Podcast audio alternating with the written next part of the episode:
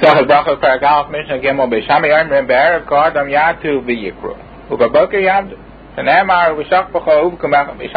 evening one must recline and then say Kriya Shema and in the morning one must stand up when he says Kriya Shema the Pasuk says V'Shach B'cho U'Kumach when you lay down and when you stand up. According to Beis Shammai this Pasuk is to be taken literally. When one recites Kriya Shema at night he shall lay down. And when Kriya Shema is recited in the morning he should stand up. Beis Hillel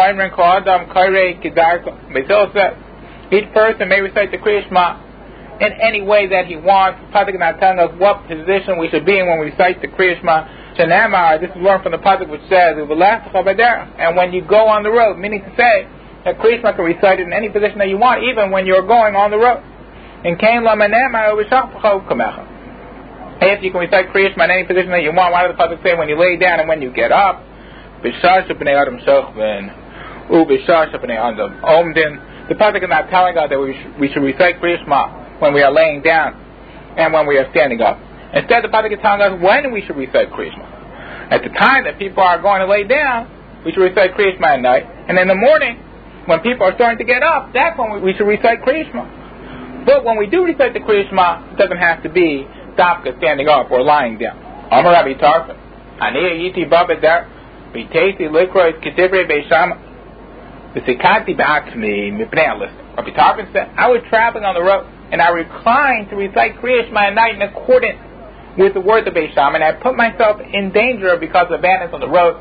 He got off from his animal and lay down on the road, and by virtue of doing that, he put himself in danger with that which he wanted to recite Kriya according words of Beisham. The to Rabbi Tarfon, It would have been appropriate if something bad would have happened to you because you have transgressed the words of Beis Hillel. As according to Beis Hillel, he did not have to recline to recite Shema at night. And the halacha follows Beis Hillel, not Beis Shammai. So he should not have put himself into danger to follow the words of Beis Shammai since we do not postulate Beis Shammai. Therefore, if something would have happened to him, it would have been appropriate since he did not do the right thing.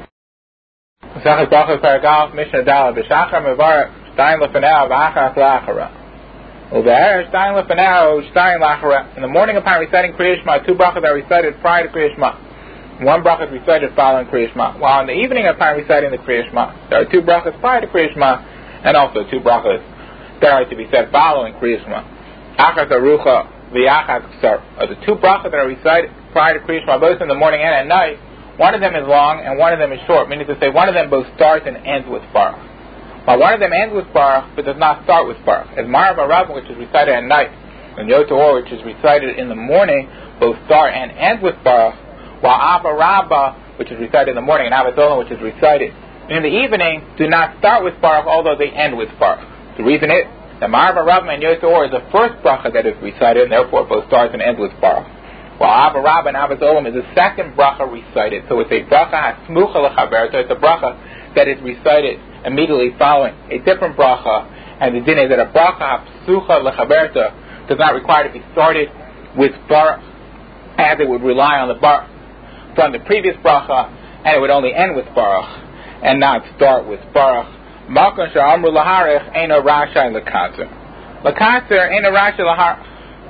In a place where the Chachamim said that the bracha should be long, meaning to say that the bracha should both start and end with baruch, it is not permissible for a person to change that and make the bracha short, to end the bracha with baruch, and not to start with baruch. And since the Chachamim says that the bracha should both start and end with baruch, a person must recite the bracha in that way. Lekatzer ain't a rash. In the place where the Chachamim said that the bracha should be short, meaning to say that the bracha should end with baruch and not start with baruch, it is not permissible for a person to change that and to make the bracha long, to both start and end the bracha with baruch.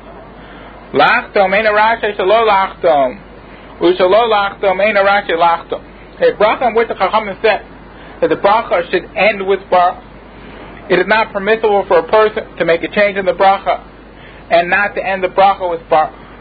Or a bracha which the Chachamim said should not end with baruch. For example, the brachas that we make on mitzvahs or the brachas that we make on food, but the bracha starts with baruch doesn't end with baruch, it is not permissible for a person to end the bracha with baruch as a bracha must be recited in the exact way the Chachamim have taught.